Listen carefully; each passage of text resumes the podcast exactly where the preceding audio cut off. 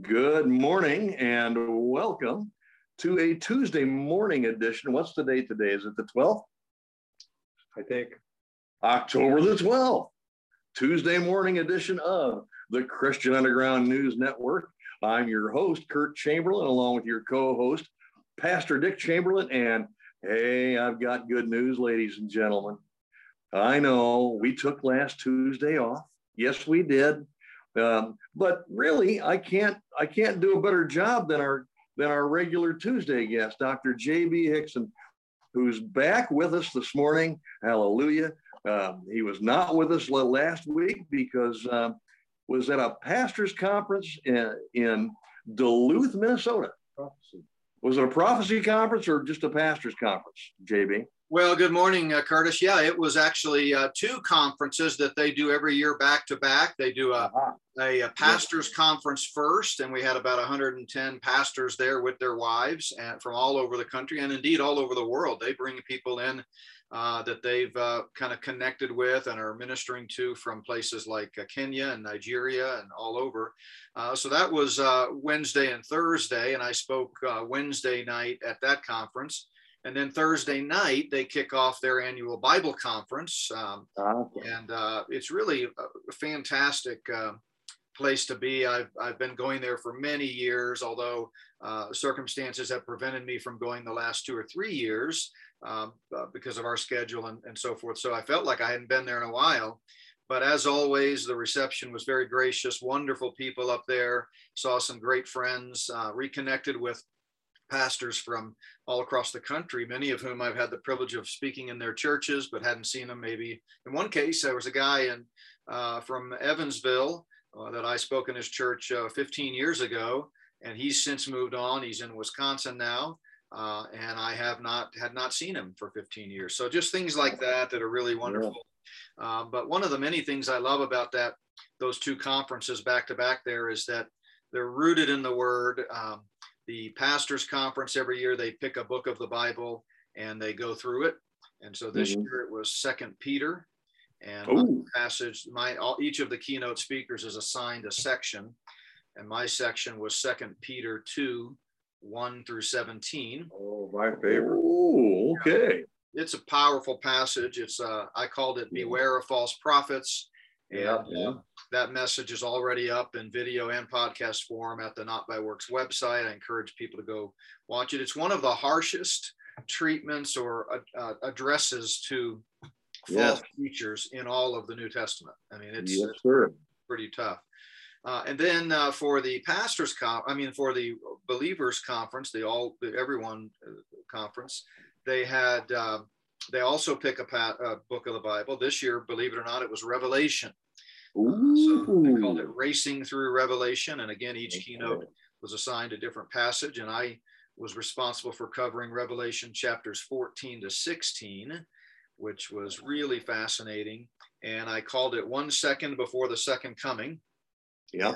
That message is also up at the notbyworks.org website.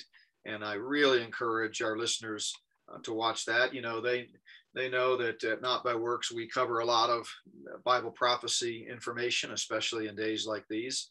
And so it was right up my alley. And I basically tried to give a glimpse, as the text does there in those three chapters, of what life will be like leading up right to the second coming of our Lord to establish his glorious kingdom. So those chapters took us all the way up through the Battle of Armageddon. And then, then you have chapter 17 and 18 about Mystery Babylon uh, which yeah. someone else covered. Dr. Andy Woods covered that. And then we have chapter 19, the return of our Lord. So it was, that's why yeah. I called it one second uh, before the second coming, because by the time you get to chapter, the end of chapter 16, where I ended, uh, it, he's already coming back. Chapter 17 and 18 are kind of a interlude. Um, yeah. Uh, I like the way Dr. Woods uh, described it in his message. He said, because uh, I, I call it, if you look at my chart on the book of Revelation, how to outline the book, you'll see there's a, several sections where it seems like the author takes a break from his chronological description of what's going to happen in that final seven year period. Right. Some additional detailed information. And most uh, commentaries will call that interludes. I call it supplemental information.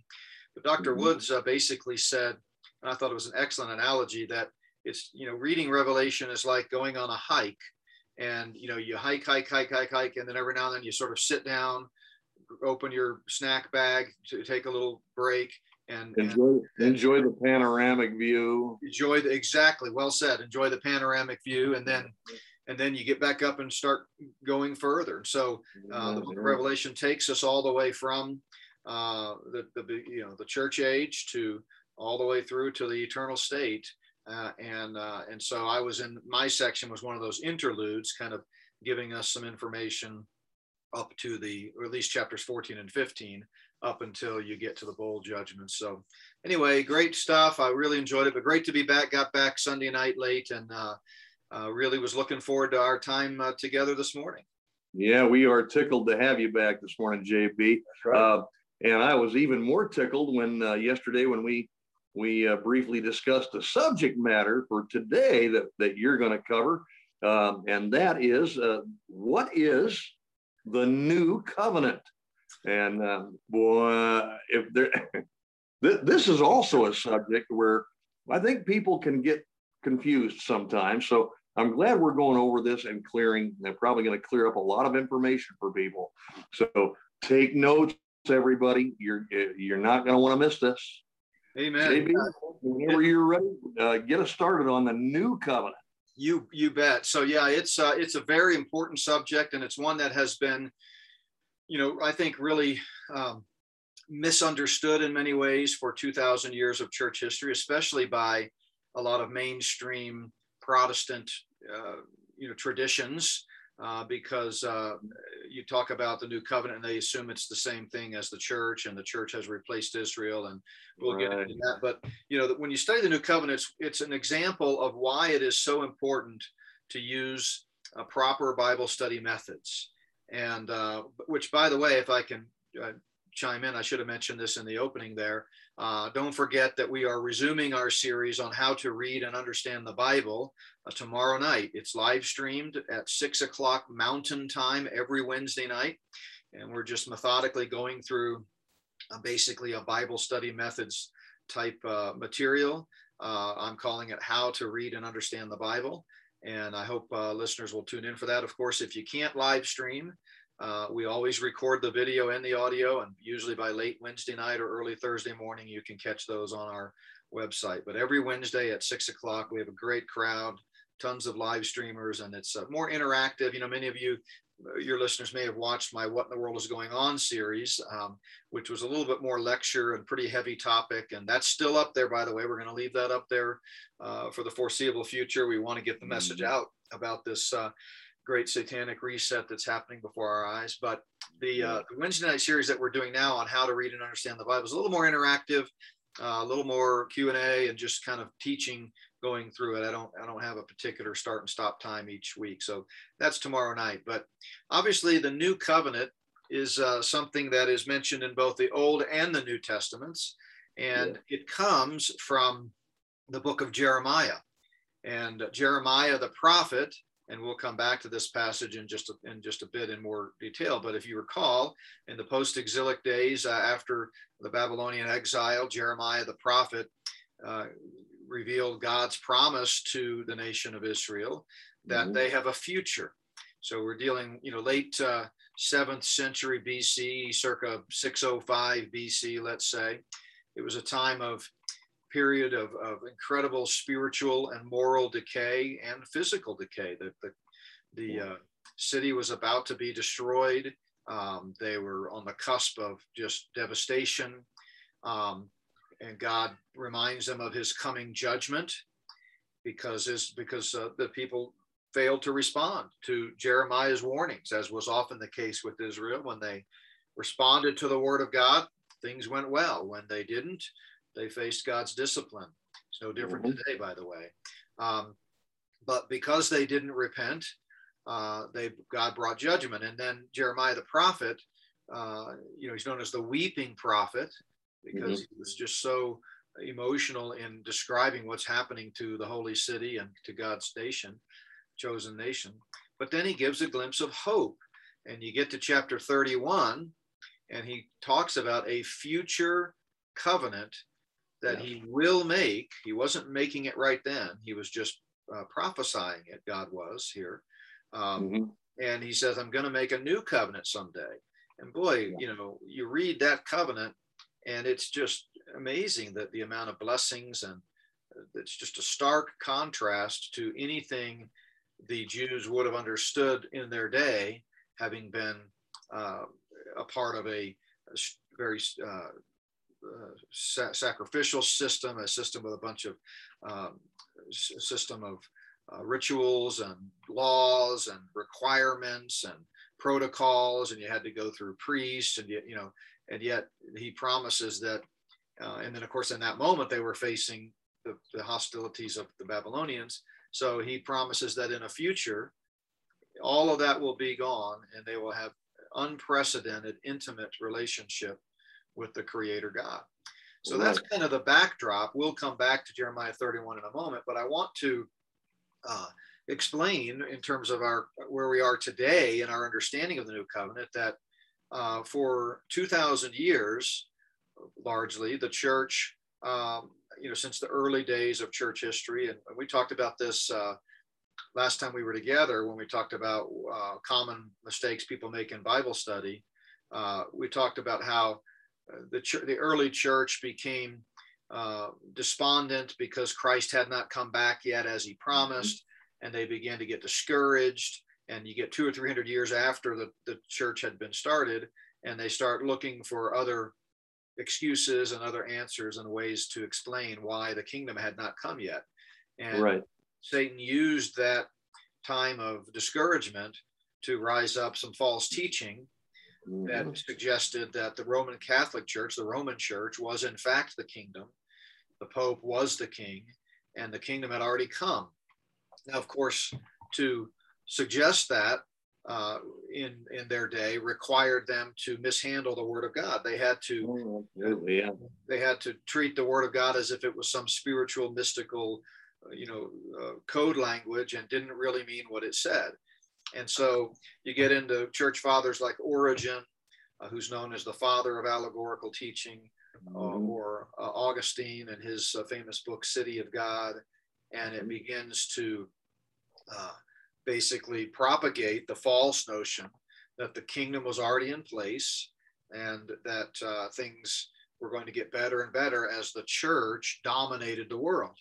Mm-hmm. So you fast forward into the Middle Ages and, and beyond, and you see you know the crusades and you see other other things happening. But of course the biblical record is that things are not going to get better and better uh, quite plainly in no uncertain terms. The word of god says things are going to get worse and worse uh, because depravity is a degenerative disease.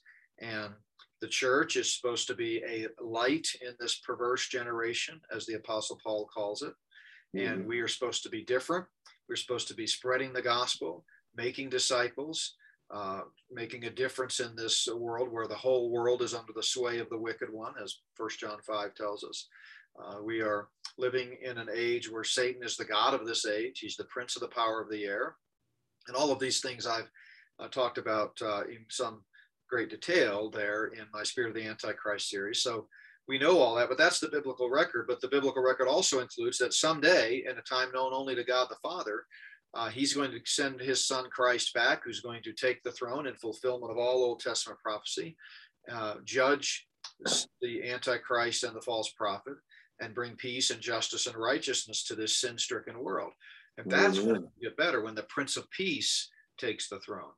Um, doesn't mean that we should have a pessimistic outlook and say, woe is me, you know, kind of like uh, uh, Chicken Little. We ought to recognize that in spite of the fact that this world is under the curse of sin and Satan is the prince of the power of the air, in spite of that, we do see the Spirit of God moving in powerful ways. We see revival happening. We see people getting saved. We see mm. uh, God's plan working itself out. so we're not saying that we should all move to a mountaintop, say, woe is me, and just wait for things to get better. We have a job to do. The church is uh, has, has a purpose in this present age. And one of those is to bring glory to God and to be a light to the pagan world. So you know, it's it's a uh, it's a kind of a both and. Things are getting worse. Things are bad, uh, and they won't get better until Christ comes back. But that said, we are the you know the the light of the glory of God in this present age. We are His uh, image bearers, if you will, and we're supposed to be through the power of the Spirit working in and through us, restraining uh, sin and making a difference. So, um, but anyway, going back to that early church history, because they thought the kingdom was already in place, they sort of identified that with the new covenant. And so they, in their mind, sort of divided uh, the Bible and all of human history into old covenant times with Israel and new covenant times with the church. Right. And so you look at a lot of our old hymns and a lot of old writings of uh, people, even some uh, with whom we would uh, agree for the most part.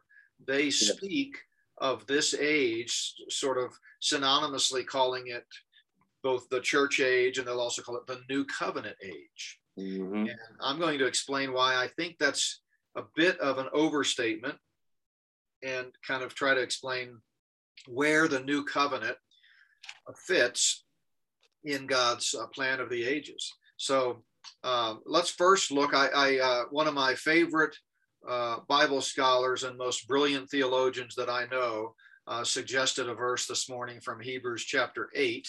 So let's let's use that as a springboard. Uh, that, and of course, I'm talking about Pastor Dick. uh, but in Hebrews chapter 8, and I just taught through Hebrews. By the way, that series is still up on our website if you're interested. It was 33 messages, uh, verse by verse, through the book of Hebrews. But if you go to Hebrews chapter 8, uh, verse 6, it's talking about Christ, who was um, the substance of the shadow of things in the past. Um, mm-hmm. And in verse 6, it says, But now he, Christ, has obtained a more excellent ministry, inasmuch as he also he is also mediator of a better covenant that right. was which was established on better promises. Yeah. And then he goes on to quote Jeremiah 31. That's and right. he contrasts the new covenant with the Mosaic covenant, the first covenant. And he says, if that first covenant had been faultless, then no place would have been sought for a second, Hebrews 8 7. In other hmm. words, the, the fact that the Mosaic covenant was a failure to make people righteous, it couldn't do that. And Paul talks about this as well. The law can never make anyone righteous. It simply highlights just how unrighteous we are. Um, but because of that, a new covenant had to come. And then he quotes Jeremiah 31 and I'll just read it here from the Hebrews passage, and then we'll turn over to Jeremiah 31 and look at the surrounding context there. He says in verse 8, because finding fault with them, he says, Behold, the days are coming, says the Lord, when I will make a new covenant with the house of Israel and the house of Judah. So, first of all, a good Bible student is going to recognize that this covenant is between God and the Jews, Israel and Judah. That's right. Uh, they'll also notice that it's a future covenant. It's That's right. not making it. He's saying, someday I'm going to make this. And then he goes on to clarify it's not according to the covenant that I made with their fathers in the day when I took them by the hand to lead them out of the land of Egypt, talking about the Mosaic covenant, because, because they did not continue in my covenant and I disregarded them, says the Lord. For this is the covenant that I will make with the house of Israel after those days, says the Lord. I will put my laws in their mind and write them on their hearts, and I will be their God, and they shall be my people. None of them shall teach his neighbor. Again, a good Bible student is going to say, well, if the new covenant is talking about a time when no one needs to teach his neighbor about God, how do you reconcile that with the Great Commission that Jesus gave for the church, where we're to go into all the world and teach? so we'll come back to that.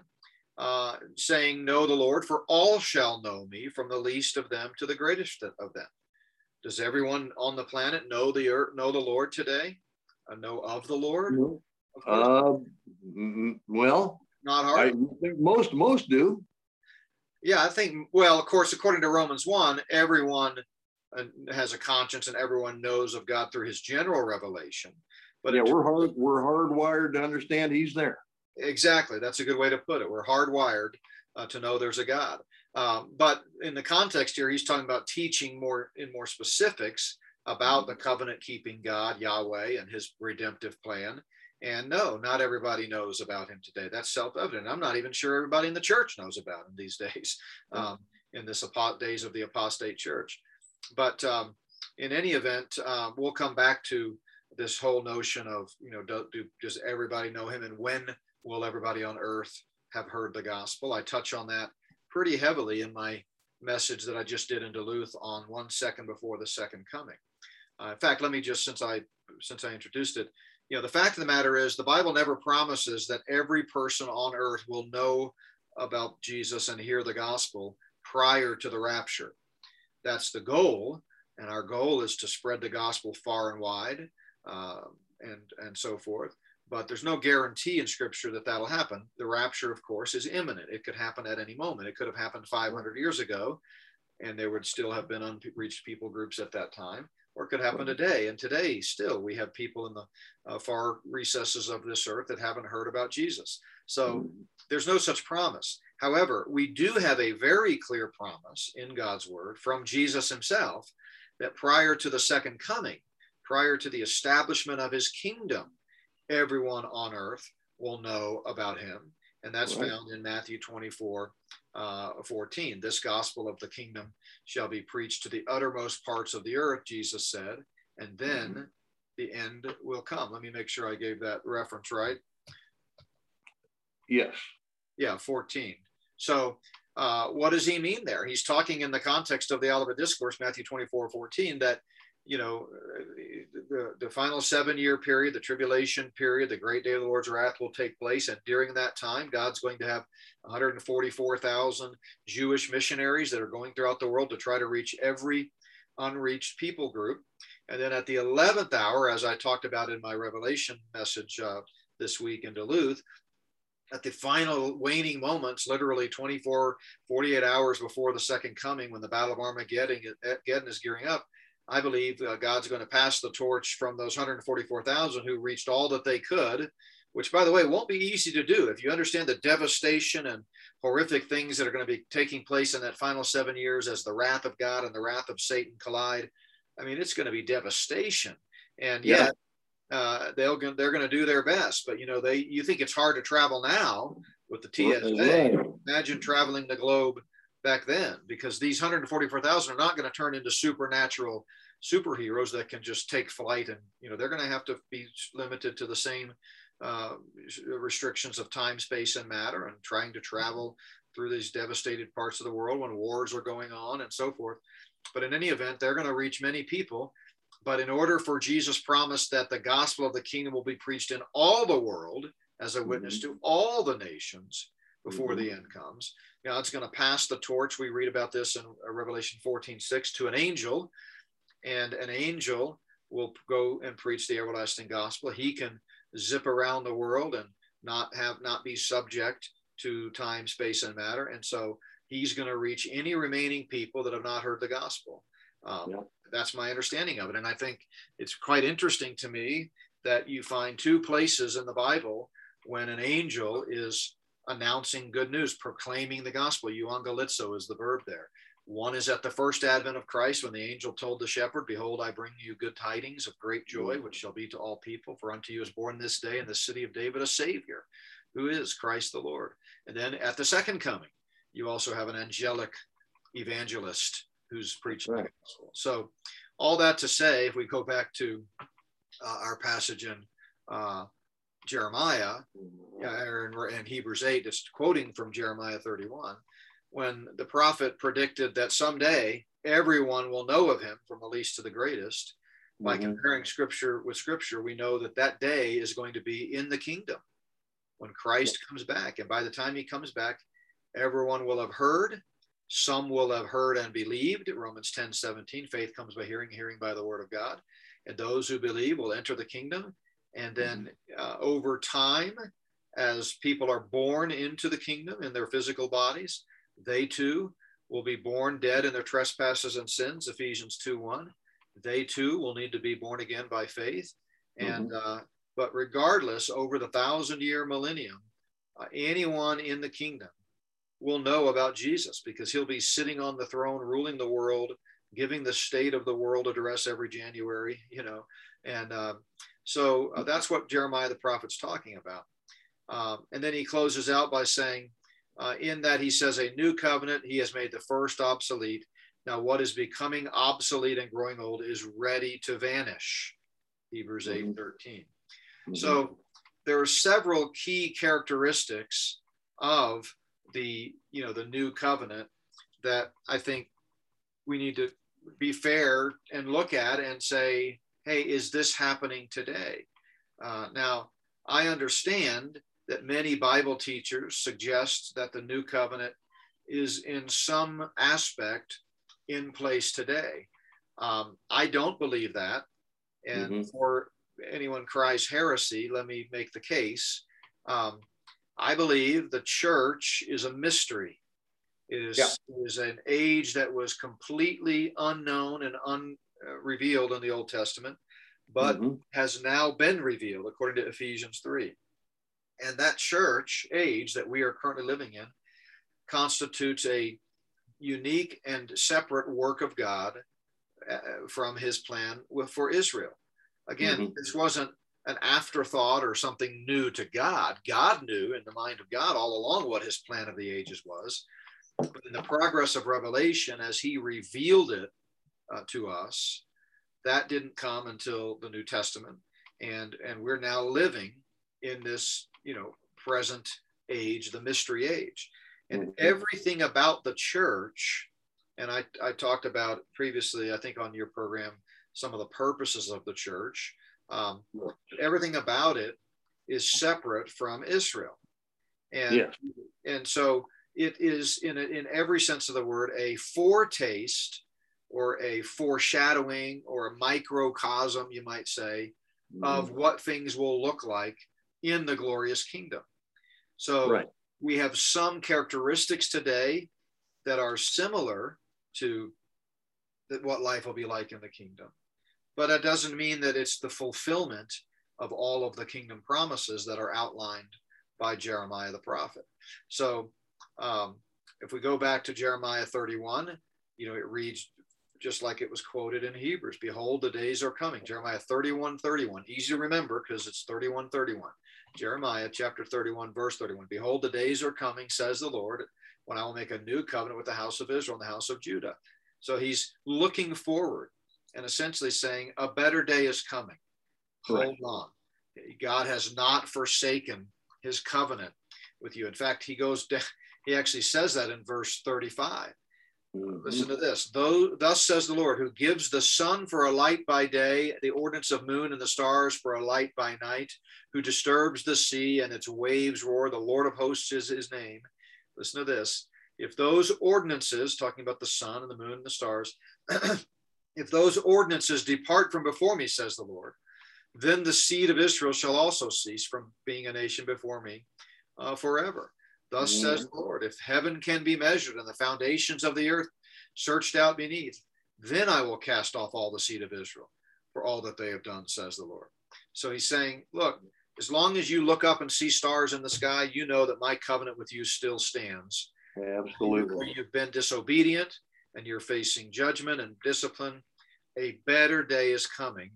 The promises that God made going all the way back in the garden, really, to in Genesis 3:15, when he promised that one day the seed of the woman, Christ, yes. would crush the head and destroy evil Satan, who fell with one third of the, de- the angels and has been trying to destroy the earth ever since. Mm-hmm. He's the destroyer, Apollyon. He's the great deceiver. Uh, he's the dragon. And so, you know, God wanted Israel to know, even in this low time, that a better day was coming. So I don't think that those promises uh, have been fulfilled yet. Um, we know, for example, that it's a Jewish covenant, um, mm-hmm. and we're not Jews. Uh, we know mm-hmm. that it is, um, you know, relates to a time when all the earth will know of the Lord. That's certainly not true today. Um, Ezekiel 36, uh, let's flip over there for a second because we get some pretty insightful uh, details about the new covenant. That's another you know passage that deals with the new covenant. So Ezekiel 36 um, reminds us um, that um, in verse, let's look at verse 11. Okay. Let's see. Well, that's actually talking about uh, verses 10 and 11. I will multiply men upon you, all the house of Israel, and the city shall be inhabited, and the ruins rebuilt. So he's talking about the land of Israel in the future. But skip down to the spiritual aspect uh, when he says um, uh, in verse 24. Mm-hmm. Then I will take you from among the nations. This is Ezekiel 36, 24. Gather you out of all countries and bring you into your land. Now, when is that going to happen? Jesus tells us it's going to happen at his second coming, Matthew 24, uh, you know, 31. So he'll send his angels and they'll gather the, the, you know Israel into the land in belief. So clearly, we're talking second coming kingdom time frame. But oh, notice then, verse 25, then that's a time marker. That means after I've gathered all the countries and brought you back into mm-hmm. land, then I will sprinkle clean water on you, and you shall be clean. I will cleanse you from all your filthiness and from all your idols. I will give you a new heart and put a new spirit within you. I will take the heart of stone out of your flesh and give you a heart of flesh. I will put my spirit within you and cause you to walk in my statutes, and you will keep my judgments and do them. Then you will dwell in the land that I gave your fathers. You shall be my people, and I will be your God. Now, there is no question that those verses, verses 24 to 28, refer to the future kingdom age. Um, right we see a lot of exam, a lot of reasons for that. That phrase, "You will be my people, and you will be my God." We read that in Revelation 20 uh, and 21 when when He makes all things new. Um, this notion of you know them being brought back into the land, clearly that Jesus tells us happens at His second coming to take the throne. So what has happened through the years, through again through bad hermeneutics, bad Bible study methods, is people read passages like verse 27, "I will put my spirit within you." and they relate that to the New Testament, where mm-hmm. obviously when we believe in Christ, we receive the Spirit of God who takes up residence within us. Our bodies are the temple of the Holy Spirit. Uh, and they think this is that. But similarity does not mean identity. You know, right. if I have a red car and it's a, let's say it's a Ford F 150, and uh, Curtis, I'm telling you about my Ford F-150 and I say, oh, it's red. And you go, oh, that's interesting. I have a red car too. Am I going to assume that your car is automatically an F-150 just because it's red? Of course not. No. And so going back to my suggestion that the church is a foretaste or foreshadowing, you know, God wanted to show the world and especially Israel what intimacy with him is like, where we can boldly approach the throne room, as Hebrews talks about in chapter four, without having to go through a human mediator because we have a once for all high priest in Jesus Christ uh, who made the final sacrifice. And so we, we have unmitigated new access and intimacy with uh, our Father in heaven through the shed blood of Christ. And so that's a foreshadowing of, of what life will be like for Israel in the kingdom as a nation, which they've never had before. And a, a Jew who gets saved today becomes part of the church, the bride of Christ. Um, they're baptized by the Holy Spirit into Christ. So, but the nation of Israel, ever since they rejected the Messiah at, uh, you know, and, and crowned him with thorns instead of a king's crown, has never experienced as a nation that level of access to God. And that's what's coming when the new covenant uh, is fulfilled. So, uh, again, all you have to do is read the passages. You know, also, if as we read, in verse 27 I will put my spirit within you and cause you to walk in my statutes. So, people who suggest that we are living in the age of the new covenant today need to take a good look in the mirror because if you ever sin, then you're clearly violating what God said would be the case here. He doesn't say you might or you probably will, or most of the time you, you will. He says, I will cause you to walk in my statutes and you will keep my judgments and do them period. Mm-hmm. so the very fact that we live in an age where there's a flesh spirit struggle, an old man, new man struggle, and we don't always do uh, what uh, we are supposed to do. Our positional righteousness in Christ is not always reflected practically with our practical righteousness. Sometimes there's a dichotomy there, as Paul talks about in Romans 7. that won't be the case in the kingdom. Do you realize when the new covenant's in place, believers will never sin? I mean, what a, what a mm. thought! What an amazing yeah. thought. So there are a lot of reasons, I think, biblically, that we can and should understand that the you know the New Testament, I mean the New Covenant is not in force uh, today. Um, now you know some people will say, well, what about the the uh, up the upper room and the Lord's Supper, where Jesus says, you know, this cup is the new covenant in my blood. Well, they need to understand again God's covenant program and when each covenant was ratified and when they will be fulfilled. See, there's right. a difference between ratifying a covenant, which means sort of establishing it officially, mm-hmm. and inaugurating it, which means the blessings of that covenant actually come to fruition. And the illustration I've used many times is that of an election. You know, when we have a presidential, when when we used to have presidential elections, and your vote counted, um, yeah. we we would ratify, quote unquote, yeah. the vote. Uh, usually in, we have the vote in November. Usually shortly thereafter, it's ratified, and but the new president's not inaugurated until January, right? Right. right. So in the same way, God has made a foundational, unconditional covenant with all of mankind mm-hmm. that has been put in place and has, after the cross, now been ratified. But, and by the way, there's no funny business. God did not subcontract out the counting of votes to China, He did it himself. right. And, and it's been fully ratified, and you can count on the results. And the results are that God's kingdom will come. But it mm-hmm. hasn't been inaugurated yet. In other words, you might say that the whole church age is like a lame duck period as it relates to the kingdom.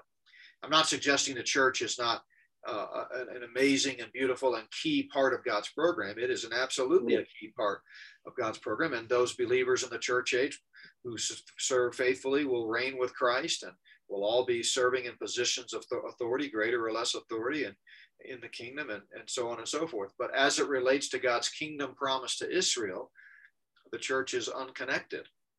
And so uh, the kingdom, you know, when we talk about ratification, the, the covenants that I'm talking about here, the foundational one is in Genesis 12, when God promised Abraham a, you know, land, seed, and blessing. He said, someday, you know, that your seed, that's uh, the nation of Israel, will rule and reign from this king, kingdom and this boundary and even gives the geographic markers, which is why we know it's literal and not spiritual.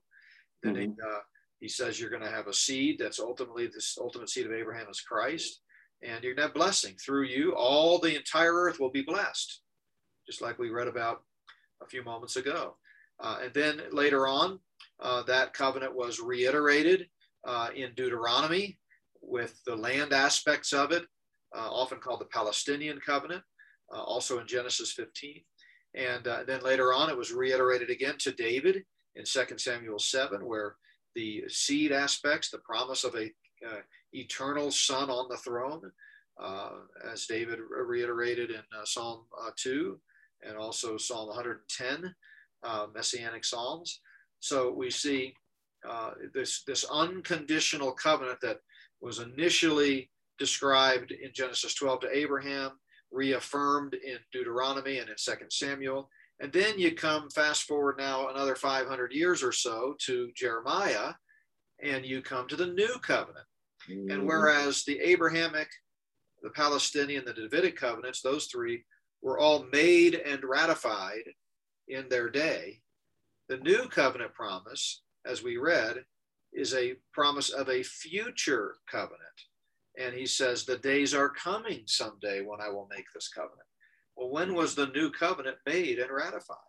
It was ratified at the cross. And that's the reason that just hours before he was betrayed, arrested, tried, and crucified, just hours, Jesus establishes that this cup, my blood that I'm about to shed, is the new covenant uh, in my blood.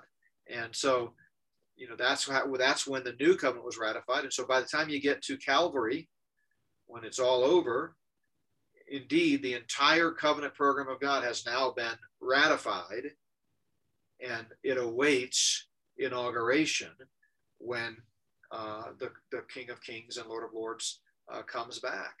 So, when going back to Romans 8, where we started, when the writer of Hebrews says, you know, uh, in verse uh, 6, uh, he is the mediator, he, Christ, is the mediator of a better covenant.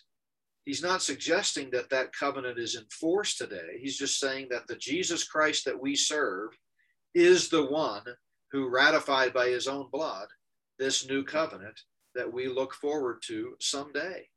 And right. the reason he goes into such great detail about it in chapter 8 and, and quotes Jeremiah so extensively is because he's talking to a Jewish audience uh, yeah. who were believers. They had trusted in Christ and become Christians, but because of the persecution they were facing under uh, the crazy man Nero, many uh, Jewish Christians were contemplating abandoning Christianity and going back to Judaism because it was still somewhat of a safe haven and under the protective uh, cover of Rome, and, and they weren't the targets of Rome's persecution. And so the writer, the whole book of Hebrews, is writing to remind them, you know, look, this would be a mistake. Don't you remember? Uh, you know, the old covenant is is is nothing compared to what's uh, coming. And uh, right. go back to Hebrews two as he begins to make this argument right off the bat that Jesus Christ is superior to anything and everything the old covenant has to offer. The old covenant was just the shadow or copy Jesus Christ is the real deal.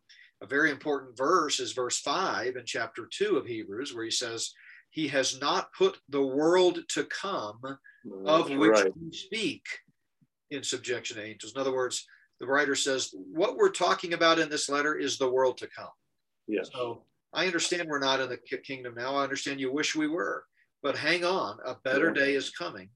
And, and all of his mm. references in the rest of Hebrews to the new covenant have to be seen in the light of that qualifying perspective in chapter 2 verse 5 where he says we're talking about the world to come.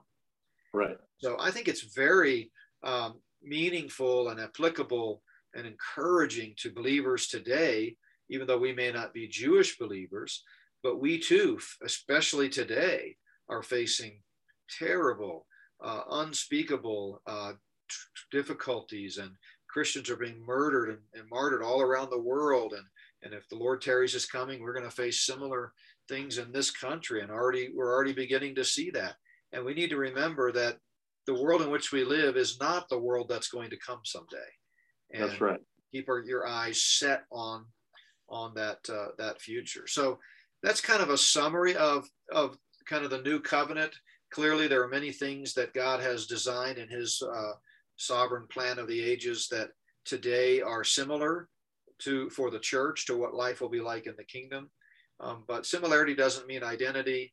The, the, the right. actual covenant promise that we read about in Jeremiah 31 and Ezekiel 36 make it an impossibility that the new covenant uh, could be in place today unless you ignore those passages and spiritualize them or claim that God changed his mind. Because as I read those passages, where nobody is sinning, everybody knows about the Lord, it's unprecedented peace.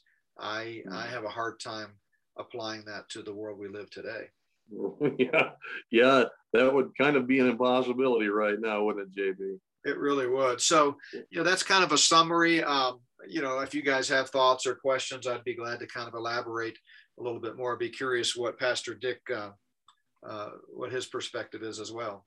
Well, I, if we can, I'd like to I'd like to go back to one of our, our previous podcasts with you on hermeneutics. This is another reason that it's it's your hermeneutic or your the way you study the Bible is so important. Uh, there's so much that is misunderstood because of a bad study. Uh, your hermen your hermeneutic has to be literal, uh, in in my opinion, and I think you know we we all take the Bible literally, and therefore you know, it, it's it's easier to understand when you don't try to allegorize it uh, too much. So um, I'm glad we did that the week before last. I think on on hermeneutics. So um, the pastor's got something to add too on oh, the new uh, covenant.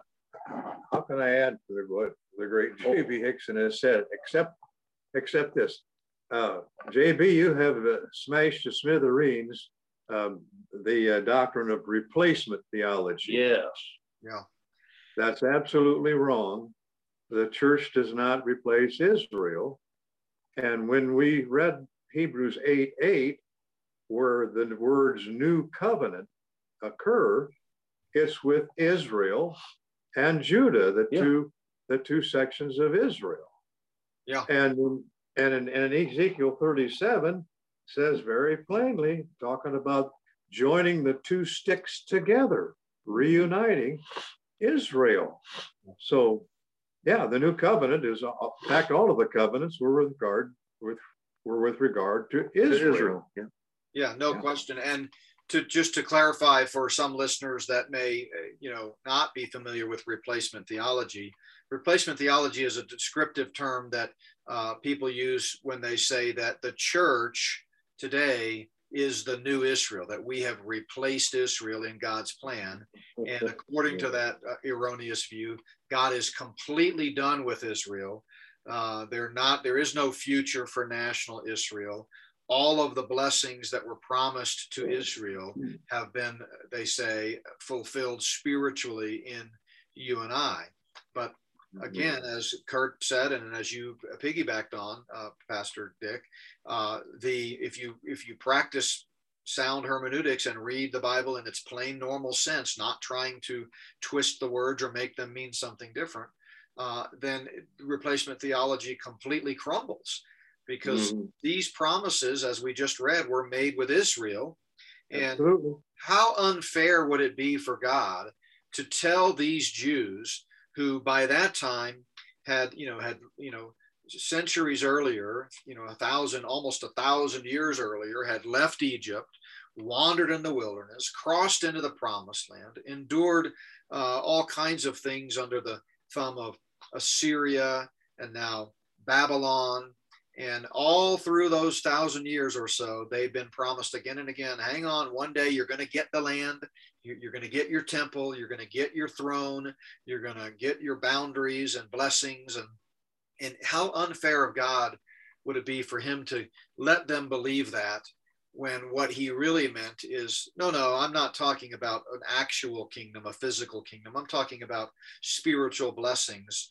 And you'll you'll you know you'll be able to practice Christian hedonism someday, like some replacement theologians suggest today. So yeah. that would be, you know, you know, not in not consistent with God's character. God means what He says. Um, yes, He does. And you know, I want to hasten to add that, you know, I'm not suggesting that somehow the church is uh, insignificant or does not play a major role in God's plan of the ages. We absolutely do we are center stage right now. We are God's plan to evangelize the world and his only plan, by the way. You know, yeah. uh, that's why not by works ministries, I often say, uh, you know, we appreciate and need your uh, support. And if God lays on your heart to support not by works, fantastic. But you need to give to your local church first. You need to find a Bible teaching, Bible believing church that's handling the scripture correctly.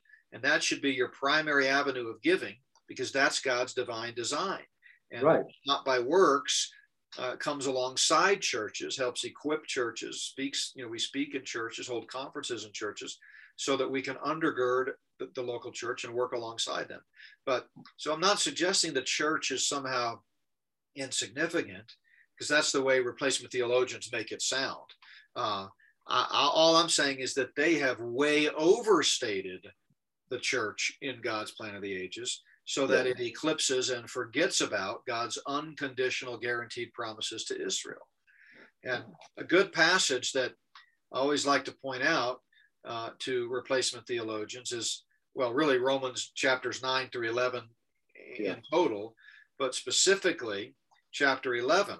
Yeah. Paul says in, or yeah, chapter 11, verse 11, when he says, has Israel stumbled that they should utterly fall?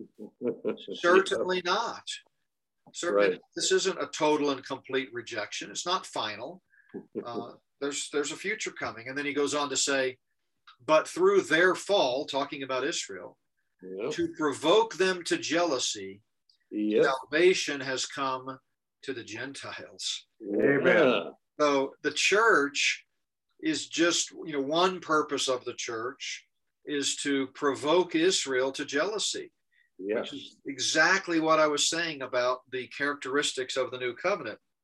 God is giving through the church a glimpse of glory, a foretaste of things to come, to show the Jews what they missed, so that during the tribulation period, after the church has already been caught up to meet the Lord in the air, Israel will have in their mind as they hear the gospel being proclaimed, oh yeah, I, I, I know now, I see now what, what it's going to be like when I'm united by faith with my creator, uh, as Abraham was when he believed God and was declared righteous, as our father Abraham was. So they're going to have a visual picture, at least if the church is doing its job, uh, uh, that will help motivate them this time around instead of rejecting him to believe him. Instead of crying, crucify him, crucify him, they're going to cry, Hosanna, Hosanna, blesses he who comes in the Lord. And, and by the way, it just occurred to me as I was saying that, that's why it's so critical that the church remain unblemished and unspotted and you know separate from the world because when we are indistinguishable from the world uh, then it's it's a blight on Yeah. christ himself and Yeah. it's it's not accomplishing what our task is because many think many unbelievers whether jews or not look at the church today and how hypocritical and ungodly so many christians are and they say if that's what it's like to be a Uh-huh. I don't want any part of that Yep. I've often said, uh, you know, there's two reasons. There are two reasons why people have never uh, become a Christian or believe the gospel. The first is perhaps they've never met a Christian who shared the gospel with them. But the second is perhaps they've met a Christian, Perhaps they have been a Uh-huh. Christian. Yeah. Yeah. and the testimony is such that it it really brought shame to our Lord. So, anyway, sorry for that little addendum there at the end, but I just wanted to clarify what we mean by replacement theology. Okay. I'm glad I asked the question. yeah. And, and by the way, I wish we could do this all day long, don't you? Me too. Someday we'll have to, when I'm in town, we'll have to go to lunch and just uh, go to an IHOP or some 24 hour place and just sit and talk, you know? Yeah, yeah. I, I, I'm in favor of it. Amen. So, so one day after the rapture, we can do that. Amen. Yeah, we can. I wonder if they have IHOPs in heaven. I don't know. Yeah, well, if they do, they're not requiring masks. we've, we've, uh, Amen. Amen to that. one, one, of the, one of the things that I wanted to, to, to run by you um, um, is, um, and now it's not, and now you got me on, is it, it, the Jews require a sign, but the Greeks seek after wisdom. Well, won't the rapture be a sign to the Jews where they will have a head banging moment and say, those Christians were right after all? And then Ezekiel 35 and following will happen. Israel will then come into the land. Yeah, I think um, this this rapture is is absolutely the biggest sign that the Jews will see. Obviously, if they know their Old Testament prophecy, there will be many things unfolding in that Mm. period after the rapture that should make the light bulb go off. But the rapture is one of them, uh, and it's taught, of course, in the New Testament, not the Old Testament. But there will be plenty of signs as far as the regathering in the land. I think it's going to be it's going to be gradual throughout the tribulation until the midpoint anyway Okay. midpoint uh, when the abomination of desolation occurs that's when jesus says head for the hill so they'll be actually fleeing away from the city Uh-huh. but, Okay. but the fulfillment of the regathering will not occur in in total until jesus comes back and that is a supernatural regathering That's right. words, even Okay. today in our own age, we've seen people returning to the homeland ever since uh, 1948. But that to me, and some people disagree with me on this, and that's fine, I respect them. Um, but that to me is not the fulfillment of prophecy. It's a setting of the stage for prophecy. Amen. Yeah. Amen. That's what we believe here. Yeah. Yeah. I'm, I'm glad you agree with me and Jesus. That makes me feel better. So, you know, I, I, I've got a lot of questions and not enough time to get them all in. But uh, we thank you so much, JB. We uh, Yeah, we're glad to have you back, JB. we- yeah, yeah, we talk about you all the time, and and believe it or not, it's all good. Yeah, yeah. I, I love it as well. And perhaps, and maybe uh, Curtis and I can talk about this, but maybe uh, in our next uh, session next week or in an upcoming one, we can sort of dedicate it to a Q&A. And, uh, you know, you, you can ask questions and maybe bring some questions from listeners or whatever, and we can just kind of have a back and forth dialogue because that's always very instructive in my mind. That's I like it. I like it. That'd be a great format. Let's do it. Okay. All right. Uh, well, I guess we're going to wrap it up for the day, though. I know you got some other things you've got to do, and and so do we. Uh, life life uh, is kind of busy, but boy, I'll tell you what. I would I would always make time to do this, uh, and I know you would too, JB. Thank you Thanks. again for being with us, my brother. So uh, I want to remind our listeners of a couple of things. Number one, uh, we'll be doing this uh, next Tuesday. JB will be with us, as far as I know. Correct, JB? That's right. Looking forward to it. Okay, yeah, we are too. Um, but also, uh, Pastor Dick will have a segment coming up, a new segment coming up this Saturday morning. Yep. And so will Lucas Doremus uh, on Saturday night. So just a reminder, uh, tune in and listen to those segments. You'll you'll love them. You'll get some great information and uh, a reminder to tune in to uh, notbyworks.org live stream this Wednesday. Uh, well, actually tonight. No, tomorrow night. Yeah. Tomorrow night. Uh, live stream Wednesday's event. Uh, you, you'll not want to miss that. And uh, and if you are in the, the Denver area and you're looking for a church, uh, you will not, I, I venture to say, you will not find uh, a better uh, Bible believing church than Plum Creek Chapel. And I know that you'll not find a better pastor than Dr. J.B. Hixson. Come visit. Amen. You'll, Yeah, there's I, think, I, I think you'll find a church home right away. Amen. There are some good churches in our area. In fact, several of the pastors uh, from the greater Denver, Colorado Springs area were at the Duluth conference. But I may be a little biased, but I completely agree with you. I think Plum Creek Chapel is by far the best. So come see us uh, Sundays or Wednesdays. And yeah, tomorrow night, six o'clock Mountain Time is our live stream. Amen. Amen. So for now, we're going to sign off for today. JB, thank you once again, and God bless you for being with us, brother. We we certainly wouldn't have this any other way. We look forward to Tuesdays with you, man. Yes, I do. And my pleasure. I know our listeners do too. So this is the Christian Underground News Network signing off until Saturday morning. May God bless and keep you.